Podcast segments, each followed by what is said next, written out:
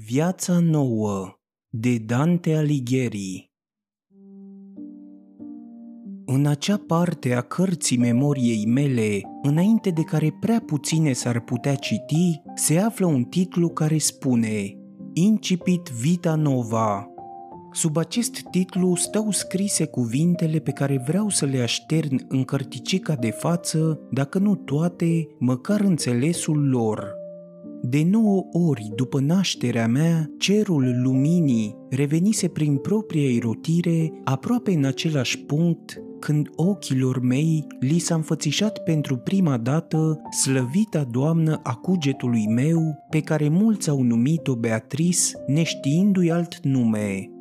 Ea zăbovise în viața asta atât încât cerul stelelor se rotise înspre răsărit cu a douăsprezecea parte a unui grad, astfel încât mi s-a înfățișat aproape la începutul celui de-al nouălea an al ei, iar eu am văzut-o aproape către sfârșitul celui de-al nouălea an al meu. Mi-a apărut înveșmântată într-o prea nobilă culoare, roșul zmerit și cuvincios, încinsă și împodobită cum se cuvenea vârstei ei fragede. În clipa aceea, adevărat spun că spiritul vieții, care să lăjluiește în cel mai tainic lăcaș al inimii, începu să tremure atât de tare, încât se vădea cumplit până în cele mai mici vinișoare. Și tremurând, rosti aceste cuvinte: Iată venind o divinitate mai puternică decât mine, care mă va stăpâni. În clipa aceea, spiritul animal care se lăjluiește în lăcașul de sus, unde toate spiritele senzitive își aduc percepțiile, începu să se minuneze foarte și, adresându-se anume spiritelor văzului, rosti aceste cuvinte: A apărut și fericirea noastră. În clipa aceea, spiritul natural, care se lăjluiește în partea unde se distribuie hrana noastră, începu să plângă și, plângând, rosti aceste cuvinte: Vai mie, căci de acum adesea voi fi tulburat. De atunci înainte, pot spune că amor mi-a stăpânit sufletul, care curând s-a însoțit cu el și a început să dobândească față de mine atâta cutezanță și stăpânire, datorită puterii pe care i-o dădea imaginația mea, încât eram nevoit să-i împlinesc întru totul dorințele. El îmi poruncea deseori să caut să o văd pe această făptură îngerească tânără foarte. Drept care în copilărie am căutat-o adesea, aflându-i purtări atât de nobile și vrednice de laudă, încât fără îndoială se putea spune despre ea acea vorbă a poetului Homer: Nu părea fiică de muritor, ci de zeu. Și cu toate că imaginea ei, care mă însoțea pururi, dovedea pornirea lui amor de a mă domina, avea totuși o virtute atât de nobilă, încât n-a îngăduit niciodată ca amor să mă stăpânească fără îndrumarea credincioasă a rațiunii, în lucrurile în care era de folos a da ascultare unei asemenea îndrumări. Dar cum, zăbovind asupra pasiunilor și faptelor unei vârste atât de fragede, par a spune povești, le voi lăsa deoparte și, trecând peste multe lucruri ce s-ar putea alege din cartea de unde izvorăsc acestea, mă voi opri la acele cuvinte care stau scrise în memoria mea în alte capitole mai importante. După ce trecuseră atâtea zile încât tocmai se împliniseră nouă ani de la apariția mai sus amintită a acestei prealese, în ultima dintre ele s-a întâmplat ca admirabila doamnă să mi se arate înveșmântată în alb neprihănit, însoțită de două nobile doamne mai înaintate în vârstă. Și trecând pe stradă, și-a întors ochii spre locul unde mă aflam eu, copleșit de sfială și cu o nespusă curtenie, care astăzi este răsplătită în veacul vecilor, m-a salutat plină de virtute, astfel încât mi s-a părut în clipa aceea că ating toate culmile fericirii. Ceasul în care mi-a fost hărăzit prea dulcele ei salut era fără greș al nouălea din acea zi. Și cum atunci a fost prima oară când cuvintele i s-au desprins de pe buze pentru a ajunge la urechea mea, am încercat o asemenea desfătare încât, îmbătat parcă, am fugit de lume, refugiindu-mă în lăcașul singuratic al odăii mele și am început să cuget la această făptură plină de curtenie. Și gândindu-mă la ea, m-a cuprins un somn ușor în care mi se înfățișa o minunată viziune. Mi se părea că zăresc în odaia mea o pâclă de culoarea focului în care deslușeam chipul unui senior înfricoșător la vedere și mi se părea a fi atât de voios încât era lucru de mirare. Iar vorba lui spunea multe lucruri pe care eu nu le înțelegeam în afară de câteva, printre care dezlușeam acestea. Eu sunt stăpânul tău. În brațele lui vedeam parcă dormind o făptură acoperită doar de un văl roșu, subțire și pe care, privind-o cu stăruință, am recunoscut-o a fi doamna care se învrednicise în ajuns să mă salute. Și se făcea că el ține în mână ceva arzând în flăcări și îmi spunea parcă aceste cuvinte: „Iată inima ta!” Iar după ce trecuse un timp, mi se părea că o trezește pe doamna care dormea și se străduiește în tot chipul să o facă să mănânce lucrul acela aprins din mâna lui, pe care ea îl mânca temătoare. Apoi, curând, veselia i se transformă într-un plâns amarnic și, plângând astfel, strângea doamna în brațe și se îndrepta parcă cu ea înspre cer. Cum mă simțeam apăsat de o teamă puternică, somnul meu ușor n-a mai putut dăinui, ci s-a spulberat și m-am deșteptat. Atunci am început îndată să mă gândesc și mi-am dat seama că ceasul în care mi-a păruse această vedenie fusese al patrulea din noapte, astfel încât era negreșit primul ceas din ultimele nouă ale nopții. Cugetând eu la ceea ce mi se nălucise, m-am hotărât să o împărtășesc mai multora care erau vestiți trubaduri în vremea aceea. Și cum eu însumi încercasem arta de a vorbi în rime, m-am hotărât să fac un sonet în care să aduc un salut tuturor supușilor lui Amor. Și rugându-i să-mi tălmăcească vedenia, le-am scris ceea ce văzusem în somn. Am început așadar acest sonet care începe așa: oricărui suflet, cărui domn e dorul.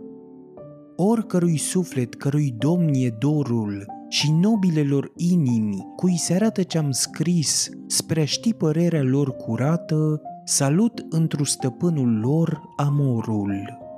Își și luase a treia pasăre zborul, din timpul în care în cer dau aștrii roată, când năluci Amor ivit deodată, că amintindu-mi spaimei simt fiorul. Părea voios că inima-mi o are în mâna-i și avea în braței pe-a mea doamnă d-un văl ascunsă și dormind, pe care trezind-o speriată, de mâncare din inima mi-arzând să iau îndeamnă. Apoi îl văd că-n fugă plâns dispare. Acest sonet cuprinde două părți. În prima parte adresez un salut și cer un răspuns. În a doua arăt la ce trebuie să se răspundă. A doua parte începe de la își și luase. La sonetul acesta au răspuns mulți și cu felurite tâlcuri, printre care a răspuns acela pe care îl numesc primul dintre prietenii mei, scriind un sonet care începe așa: văzut ai cred întreaga cerbicie, iar acesta a fost oarecum începutul prieteniei dintre el și mine, când a aflat că eu eram cel care îl trimisesem.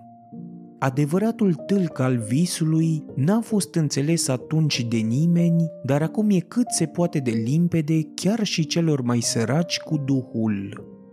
După această vedenie, spiritul meu natural a început să fie tulburat în lucrarea lui, căci sufletul mi era în întregime stăpânit de gândurile dăruite acestei prealese. Ca atare, am ajuns în scurt timp atât de firav și vlăguit, încât mulți prieteni se întristau la vederea mea, iar mulți, plini de invidie, se străduiau să și afle despre mine ceea ce eu țineam cu tot din adinsul să le ascund celorlalți. și băgând de seamă întrebările viclene pe care mi le puneau, le răspundeam potrivit dorinței lui Amor, care mă conducea după îndrumările rațiunii că el era cel care mă adusese în starea aceasta. Și vorbeam de Amor deoarece purtam pe chip atâtea semne ale lui, încât aceasta nu se putea ascunde. Și când mă întrebau, din cauza cui te-a răvășit astfel Amor, eu îi priveam zâmbind și nu le spuneam nimic. S-a întâmplat într-o zi ca această prealeasă să se afle în locul de unde se înălțau cuvinte de slavă pentru Regina Gloriei, iar eu stăteam într-un loc de unde puteam să zăresc fericirea mea. Iar la mijloc, în linie dreaptă între ea și mine, ședea o nobilă doamnă cu o înfățișare foarte plăcută, care mă privea adesea, mirându-se de stăruința privirii mele ce părea îndreptată spre ea, astfel încât mulți au băgat de seamă privirea, ceea ce le-a dat de gândit, așa că plecând eu de acolo, am auzit spunându-se în preajmă-mi: "Uite cum îl tulbură pe acesta doamna cutare", și rostindu-i numele, am înțeles că era vorba despre aceea care se aflase în mijlocul liniei drepte ce pornea de la prealeasa Beatrice și ajungea la ochii mei. Atunci m-am înseninat, încredințându-mă că în ziua aceea privirea mea nu le trădase și altora taina.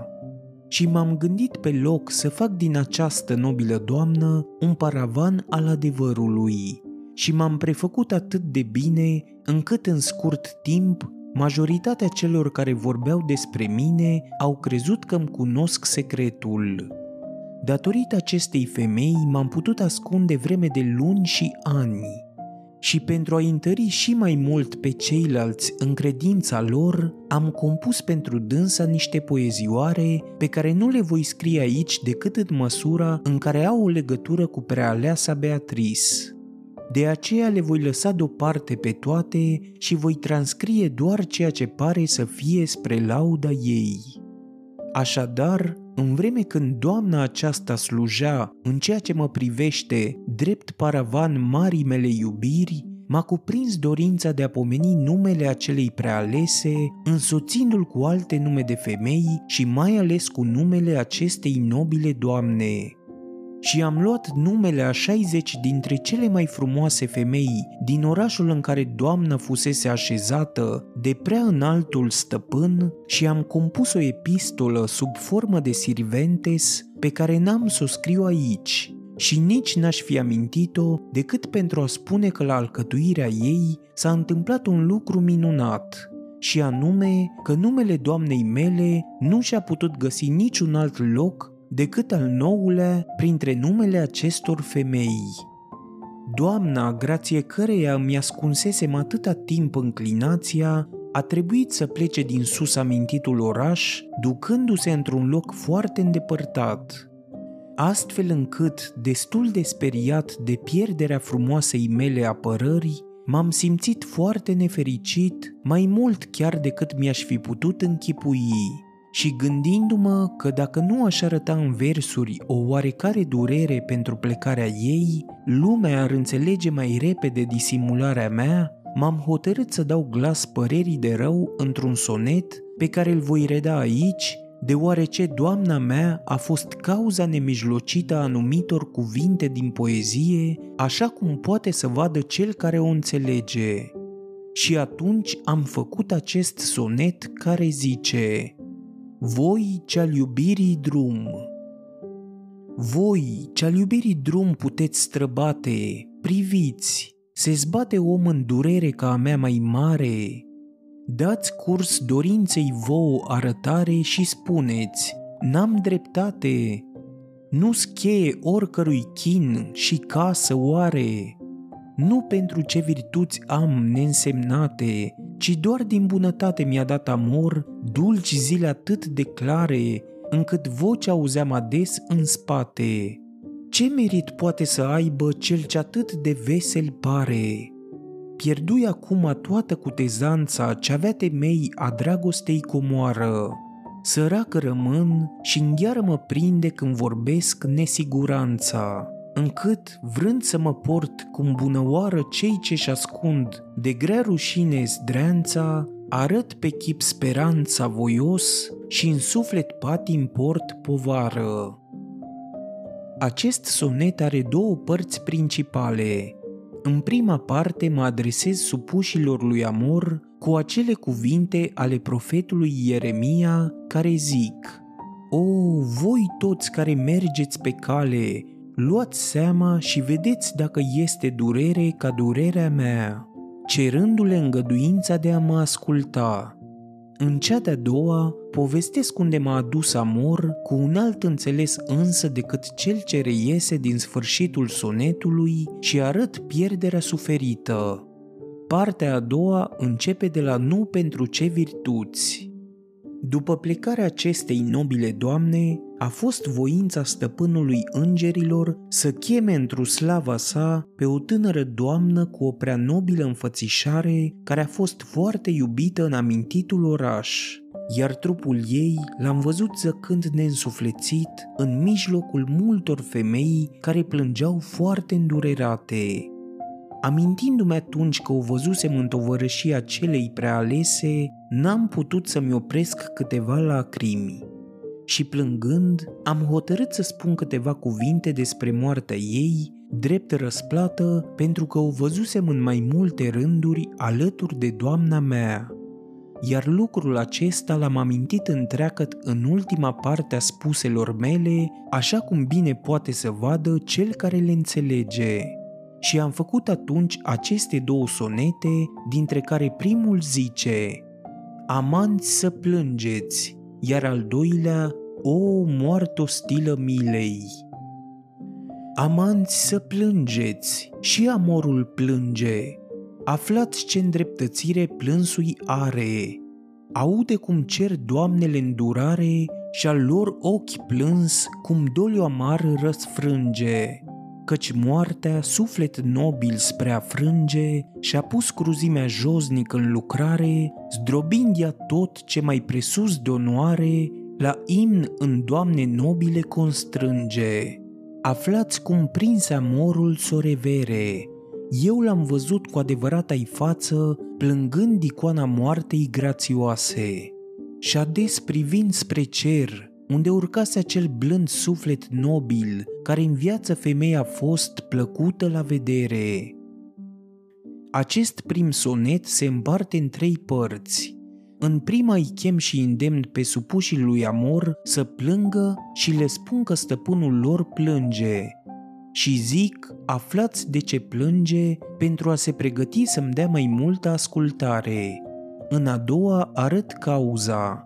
În a treia, vorbesc despre cinstea pe care Amor i-a făcut-o acestei doamne. A doua parte începe de la aude cum cer și a treia de la aflați.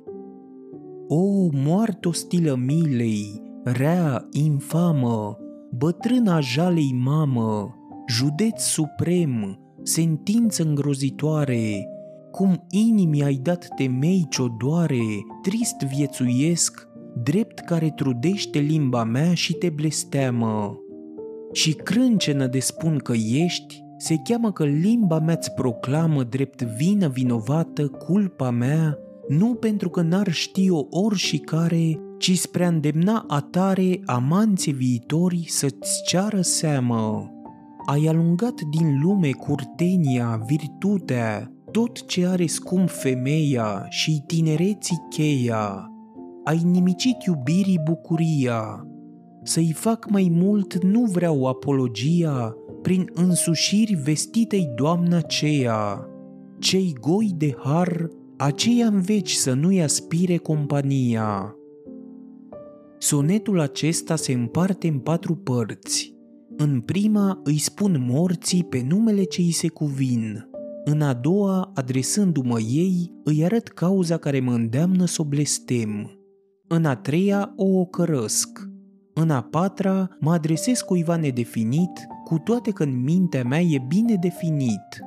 Cea de-a doua începe de la cum inimii ai dat, a treia de la și crâncenă de spun, a patra de la cei goi de har. La câteva zile după moartea acestei doamne, s-a întâmplat că a trebuit să plec din numitul oraș și să mă duc spre meleagul unde se afla nobila doamnă care îmi slujise drept paravan, cu toate că ținta călătoriei mele era ceva mai aproape decât locul acela. Și deși mă aflam aparent într-o tovărășie numeroasă, gândul plecării mă întrista atât de mult, încât nu izbuteam să-mi alung prin suspine strângerea de inimă pentru că mă îndepărtam de fericirea mea. De aceea, dulcele stăpân care domnea asupra-mi prin virtutea prealesei Doamne, mi-a apărut în închipuire ca un călător îmbrăcat subțirel în veșminte sărăcăcioase. Mi se părea că este înfricoșat și privea în pământ, întorcându-și doar din când în când ochii către un râu frumos, repede și foarte limpede, ce curgea de-a lungul drumului pe care mă aflam. Mi s-a părut atunci că Amor mă cheamă și îmi spune aceste cuvinte: „Eu vin de la doamna care ți-a fost îndelung apărătoare și știu că mult timp ea nu se va mai reîntoarce. De aceea, inima pe care eu te făceam să o ai alături de ea, o am la mine și o duc unei femei care îți va fi apărătoare, așa cum ți-a fost aceasta.” Și îi rosti numele, astfel încât eu am știut bine cine este.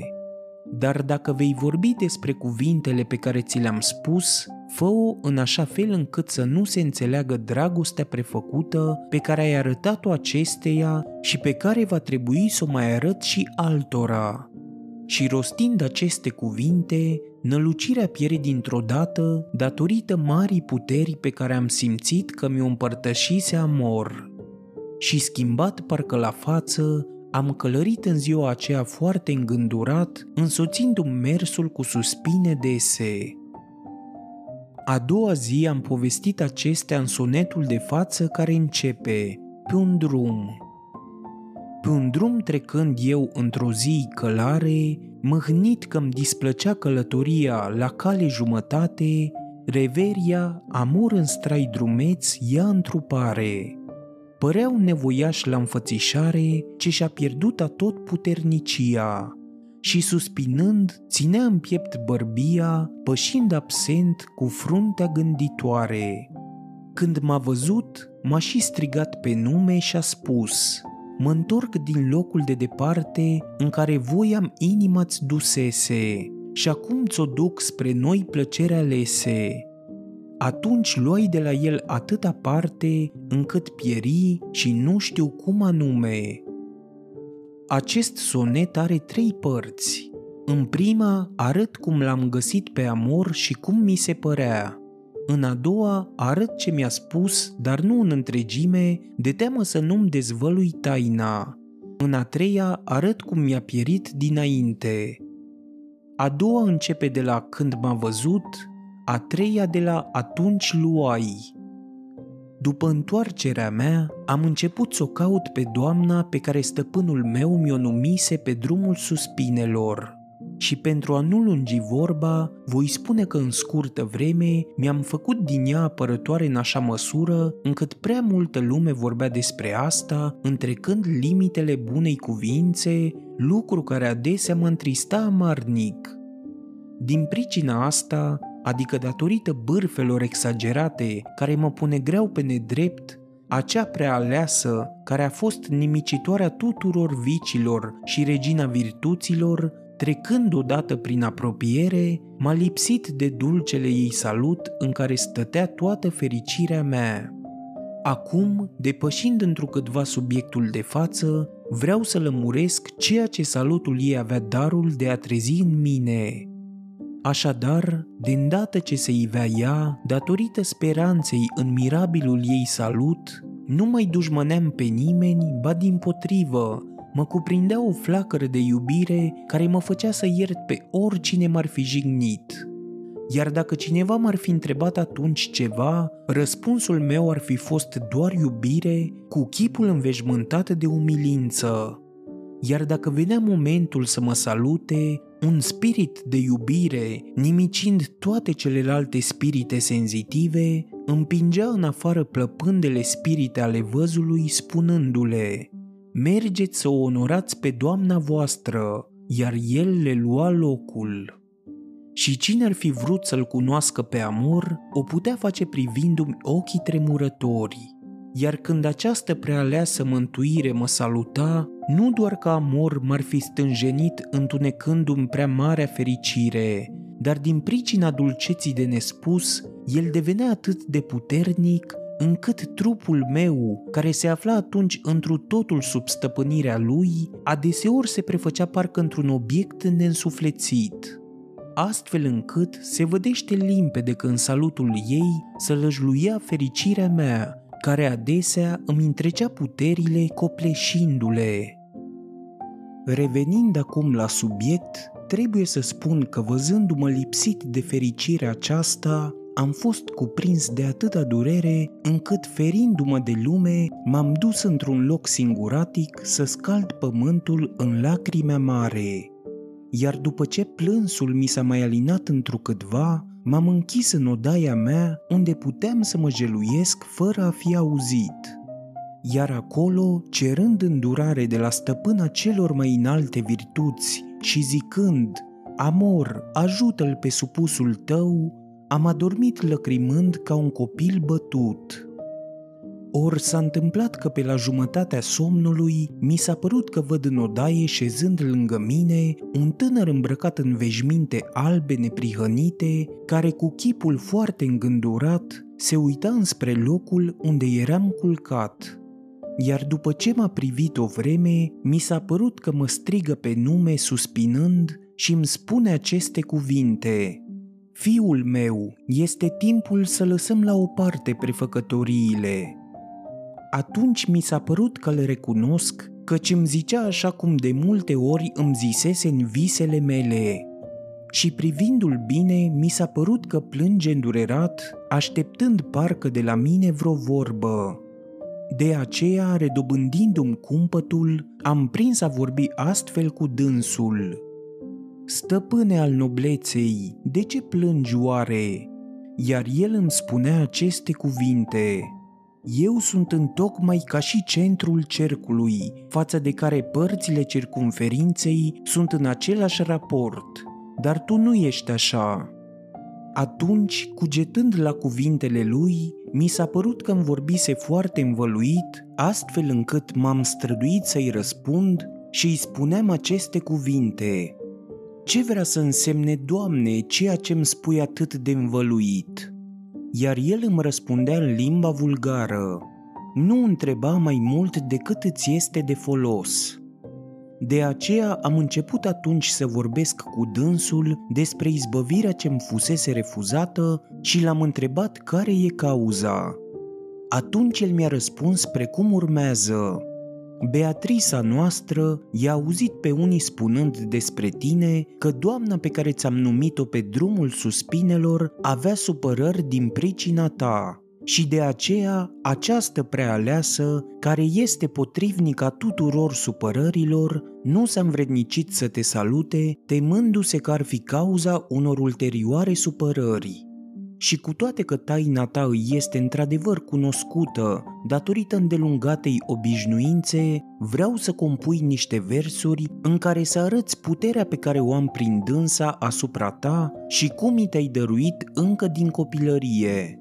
Și într-o aceasta cheamă drept martor pe cel care știe adevărul și roagă-l să-i o spună.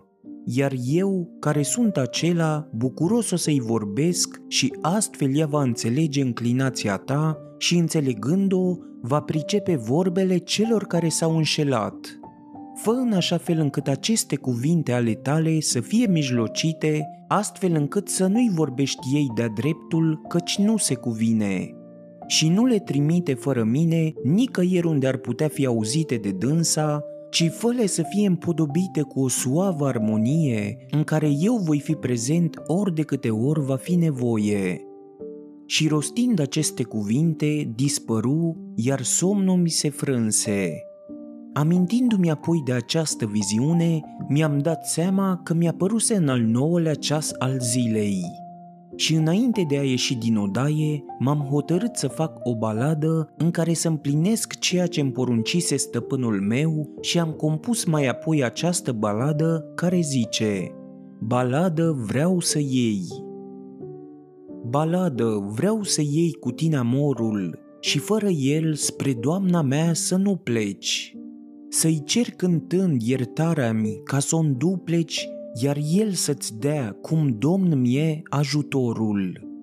Baladă, mergi cu atâta cuviință, că poți umbla pribeagă chiar singură, păstrându-ți cutezanța. Dar dacă teamă-ți într-o privință, amorul fugi și-l roagă. La drum cu el ai toată siguranța.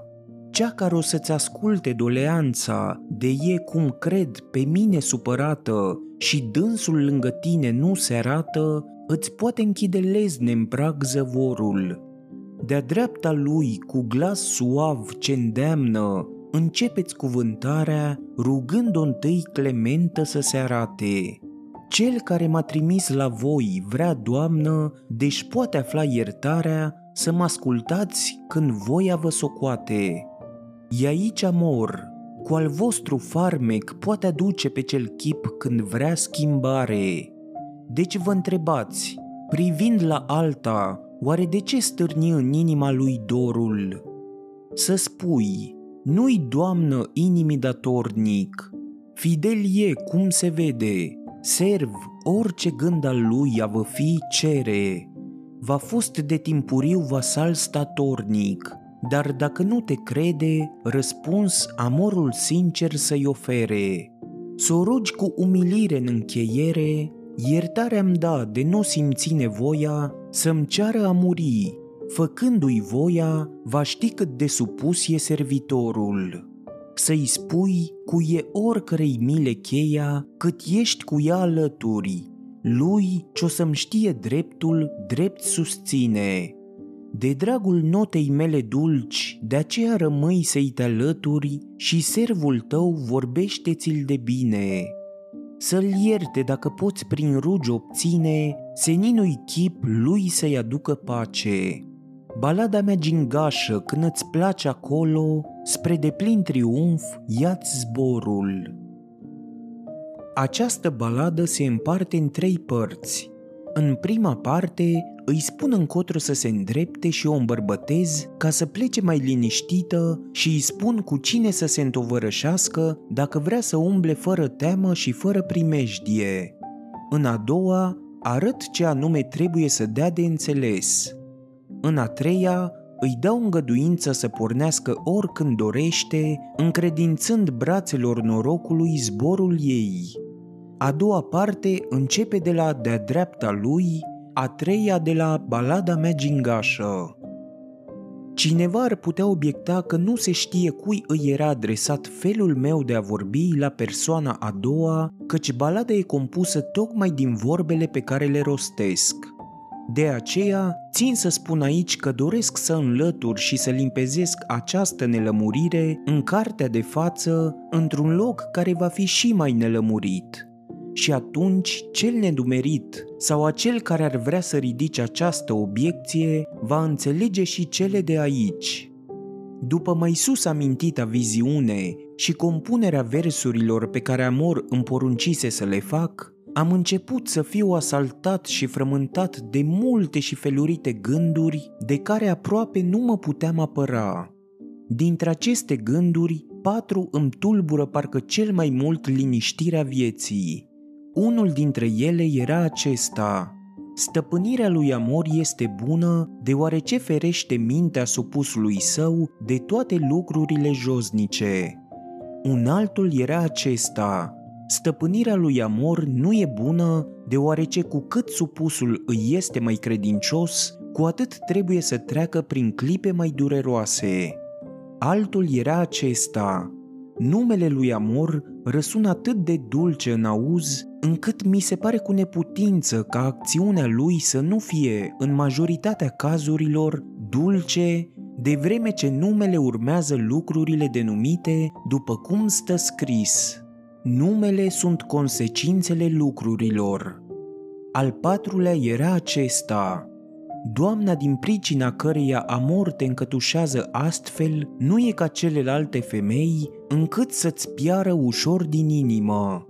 Și fiecare din ele mă frământ atâta până ce ajungeam ca cel care nu știe pe ce cale să o apuce și vrea să pornească, dar nu știe încotro să se ducă. Iar dacă încercam să le găsesc o cale comună care să le împace pe toate, aceea mi era foarte potrivnică, fiind aceea de a chema mila și a mă încredința brațelor ei. Aflându-mă deci în această stare, m-a cuprins dorința de a o descrie în cuvinte rimate și am făcut atunci acest sonet care zice: prind gândurile-mi toate. Prind gândurile-mi toate să dezbat amorul, dar atât sunt disparate că unul forței lui sabdic se zbate, iar celălalt că-i nebunesc mi-arată. Alt gând, sperând, blândețe-mi dă răsplată și ades un altul gene înlăcrimate. Să cer doar mila, de acord sunt toate, robite frici în inimă încuibată. Deci nu mai știu pe care să mă sprijin. Să spun aș vrea, nu știu să-mi spun nimica, într-o dilemă de amor alunic.